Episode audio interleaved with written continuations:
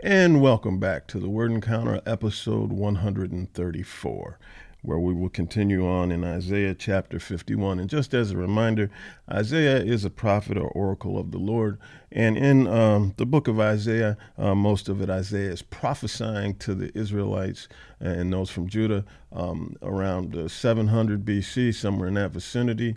And he's prophesying about things to come either in the near term, if you will, with regard to it being about 170 years out uh, to the exiles uh, in Babylon from Judah, uh, which occurs about you know 530 some odd BC, or uh, he prophesies out into the time of Jesus, which is about seven, 750 years uh, from when he's prophesying, or he's prophesying out to those of us in these days, which is roughly almost 3,000 years later. And so his prophecies are set in several different time periods. And uh, I try to point it out as we're going through, but sometimes I may forget. And with that, oh, one more thing. I remember uh, before we started Isaiah, I said that uh, uh, two books kind of confound me. One was the book of Isaiah, the other is the book of Revelations. And I was actually thinking of the book of Daniel, not Isaiah. so it's Daniel that sometimes I get into reading, and it's like, uh, what is it saying? And so, um, anyway, with that, let's continue uh, pick it up in uh, chapter 51, and we're going to drop down to verse 6. And the title here says uh, Salvation for Zion. And so as we go to verse 6 and pick it up, it says, Look, look up to the heavens and look at the earth beneath. For the heavens will vanish like smoke, the earth will wear out like a garment, and its inhabitants will die like gnats but my salvation will last forever, and my righteousness will never be shattered, says the Lord. And so these words of encouragement are important um, uh, to the people, or will be important to the people uh, that are in exile and under the rule of the Babylonians, because they will have something to look forward to and realize that the Lord has not abandoned them. And so in verse 7, it says, Listen to me, you who know righteousness, the people in whose hearts uh, in whose heart is my instruction. Do not fear disgrace by men, and do not be shattered by their taunts. In other words, don't be afraid of man. In verse 8, for moths, de- for moths will devour them uh, like garment, and worms will eat them like wool. so the Lord is saying, don't be afraid of, don't be afraid of man. It says, but my righteousness will last forever, and my salvation for all generations. See? And so he's saying, you know, man can't do anything to you that I can't resolve. Don't be afraid of man. You know, even and including up to physical death. Now that's hard to that's hard to fathom. and you can only believe in that if you believe that there's life after death. If you don't believe that there's life after death, then the worst thing that can happen to anybody is for them to die. But if you believe in life after death, you realize that death is not the worst thing that can happen. And so the Lord is saying, you know, don't don't uh, w- regardless of what man can do, he can't do anything that I can't resolve. And so he's giving his people this encouragement. If we drop down to verse 12, it says, I, I am the one who comforts you.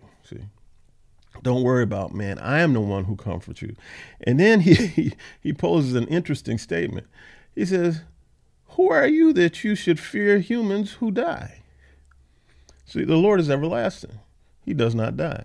And so he, he, he's he's questioning his people. He says, Who are you or why do you fear other humans? They can die. Don't fear them. You know, I can grant you everlasting life. They die. Why are you fearful of them? He says, uh, Who are you that you should fear humans who die, or a son of man who is given up like grass? And so he's questioning the people essentially what their belief system is. What do you believe? In verse 13. And then he says this He says, But you have forgotten the Lord, your Maker, who stretched out the heavens and laid the foundations of the earth. See, you've forgotten who I am.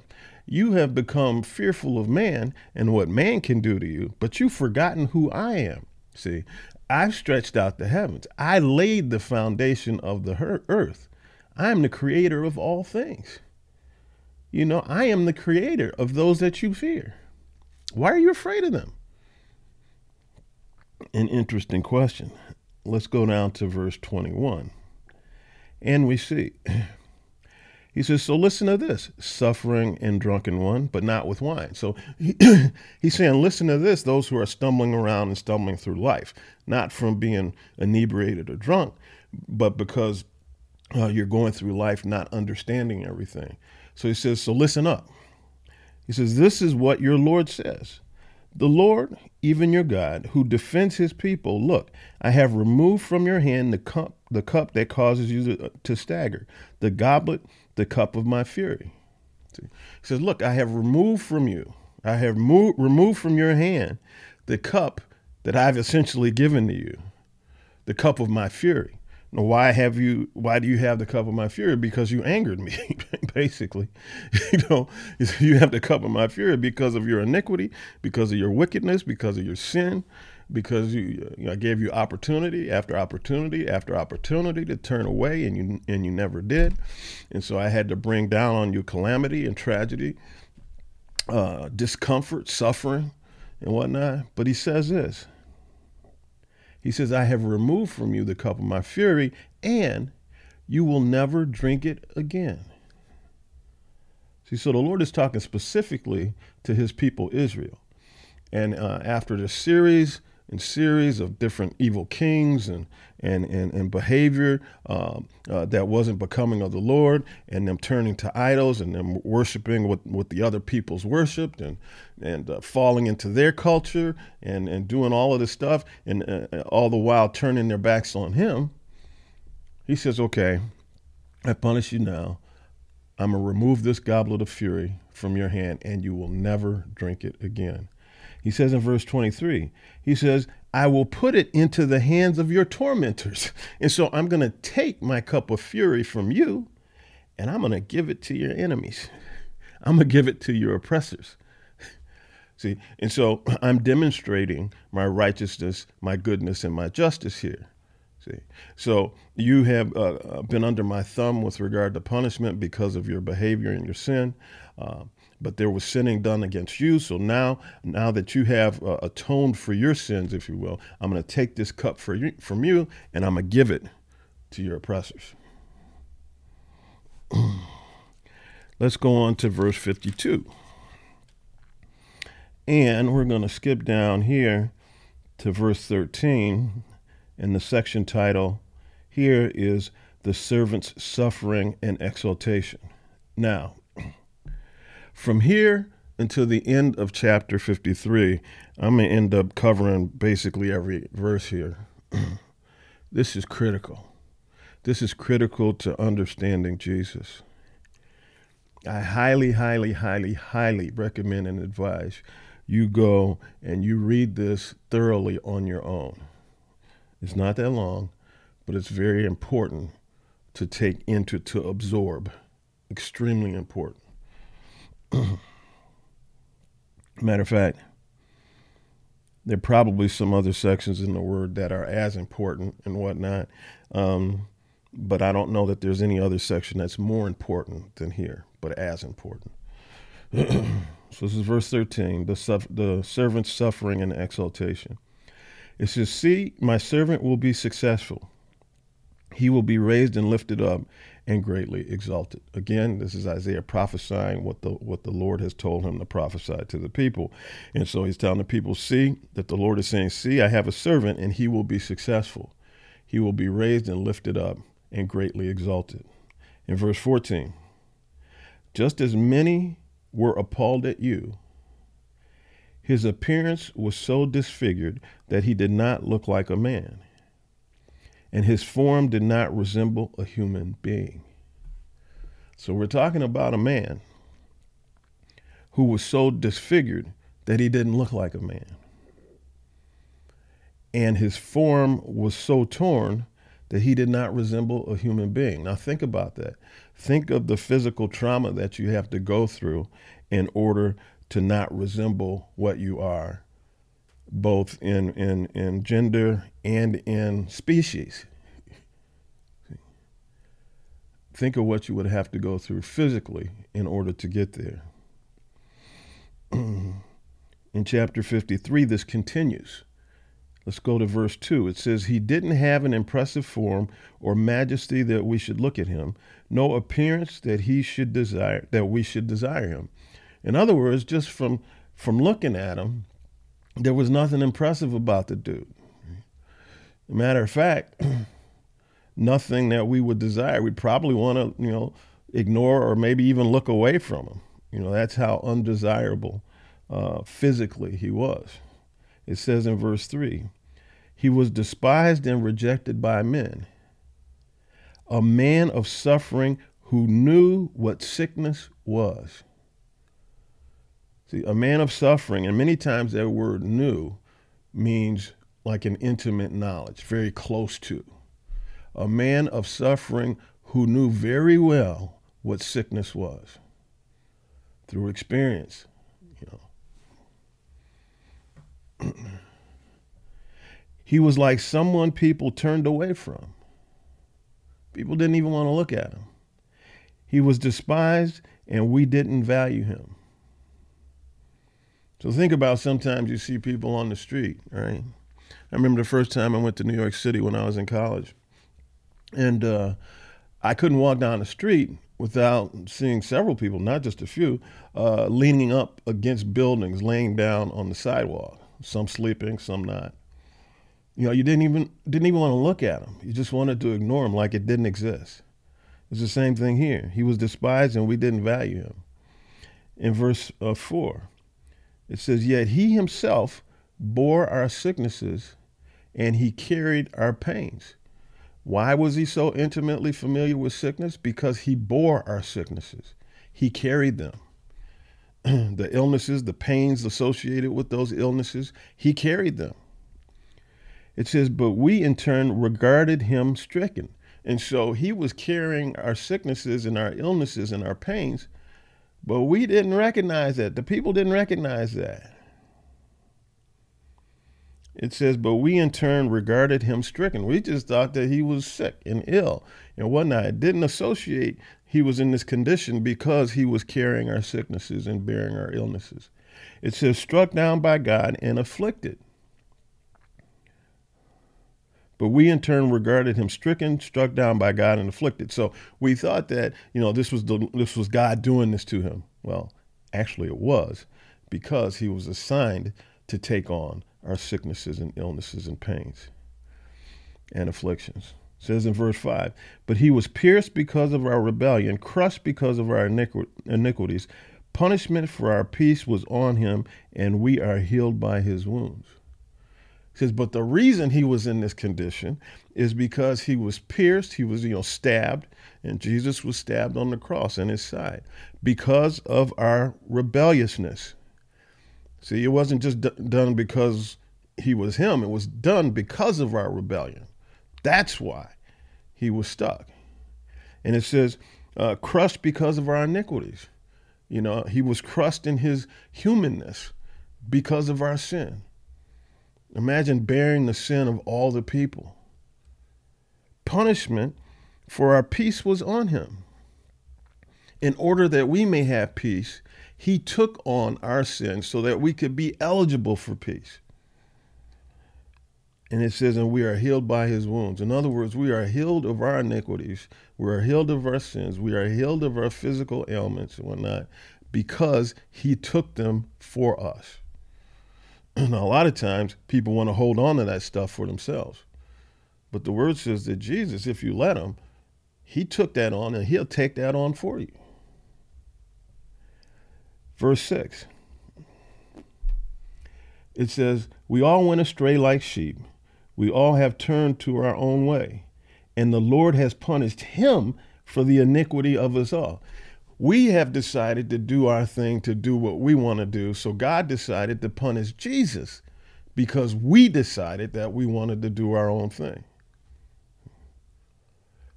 See, man cannot stand, a, a, a, sinful man cannot stand in the presence of a holy God. And so, for a man to become sinless, then something has to happen to that sin. See, in the Old Testament times, they would make sacrifices and offerings, and uh, but they were not everlasting.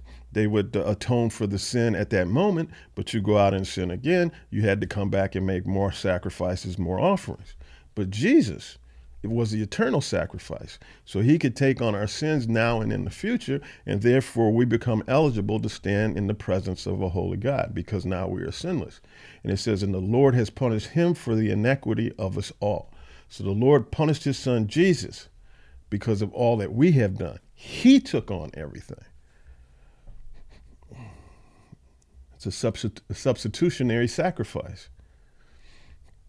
Verse 7 He was oppressed and afflicted, but he did not open his mouth. So when he was being carried to the cross, they were spitting at him, hitting him, calling him all kind of names. He said nothing. He said, like a lamb led to the slaughter, and like a sheep silent before her shears, he did not open his mouth. He just took it. Verse 8 He was taken away because of oppression and judgment, and who considered his fate? For he was cut off from the land of the living. He was struck because of my people's rebellion. Again, pointing out why he was struck, why he was afflicted. Verse 9 He was assigned a grave with the wicked, but he was with a rich man at his death. So remember, Joseph came along and took the body. Joseph was a Pharisee, if I recall correctly, who was a believer in Jesus, a silent believer in Jesus. Joseph was also wealthy. And so we see here that Isaiah is making a prophecy 700 some odd years out that did come to pass. So this is this is showing you the authenticity and the um, and the power uh, and the accuracy of the prophetic word as presented in the Bible. See, because again, Isaiah is, is way, like I said, 700 some odd years before this takes place. He's prophesying what was going to happen, and it happened. Because he had done no violence and had, sp- uh, had not spoken deceitfully. Let me read that again. He was assigned a grave with the wicked, but he was with a rich man at his death because he had done no violence and had not spoken deceitfully. This was a pure man. This was a this was a um, a just man. This was a righteous man and he was beaten down and whatnot because of us, because he did nothing but tell the truth. And the Pharisees and the Sadducees couldn't handle the truth, and so they wanted him killed and executed. And all he was doing was taking on the sins of the people. In verse 10, he says, Yet the Lord was pleased to crush him severely. Wow, that sounds harsh. Why was the Lord pleased to crush him severely? It says, When you make him a guilt offering, he will see his seed, he will prolong his days, and by his hand the Lord's pleasure will be accomplished. What does that mean? It means that it says the Lord was pleased because he took on the sins, the afflictions, and whatnot of the people. This indicates, this shows you how valuable we are to the Lord, how valuable we are to God because God wanted his people set free. God did not want his people suffering. So he sent a substitutionary sacrifice in Jesus to take on the ills and the pains and the sins of the world so that our people could become eligible, or I should say, so his people could become eligible in order to stand in his presence. And so the Lord was pleased to crush him severely because, in crushing him severely, that meant that the people would now be unburdened.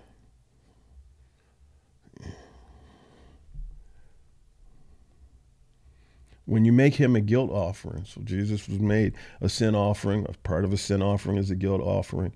Um, he will see his seed, he will prolong his days, and by his hand the Lord's pleasure will be accomplished. So by this plan, God's will will be done. Then it says in verse 11, after his anguish, after Jesus' anguish, this to me, I just you know noticed this when I was preparing for this. I was like, wow, I can't believe that I've skipped over this before. After his anguish, what, what this means is after his death on the cross, after his, after Jesus' anguish, after the Lord allowed him to go on the cross and suffer a painful, humiliating death, after his anguish, it says, we will see light and be, or he will see light and be satisfied. See, after his anguish, after he after he dies, descends into hell for, for three days, and then he's resurrected and risen. It says he will see light. So this means after his death, after his anguish, he will see light. He will be risen and be satisfied. By his knowledge, my righteous servant will justify many, and he will carry their iniquities. See, so and so Jesus has the wherewithal and the power to atone for sin at the present day and into the future, which covers us. Verse 12, therefore I will give him as many, I, therefore I will give him the many as a portion. See, we are a part of the many. We are Jesus' portion. See, his portion is us. His portion is us. Therefore, I will give him the many as a portion, and he will receive the mighty as a spoil. See, he will he will receive those who are high and, and howdy and full of themselves as a spoil as a spoil of war. You know, he you know, essentially as a sacrifice. He'll receive them. He'll receive us as a portion but for those who don't acknowledge him, there'll be a spoil.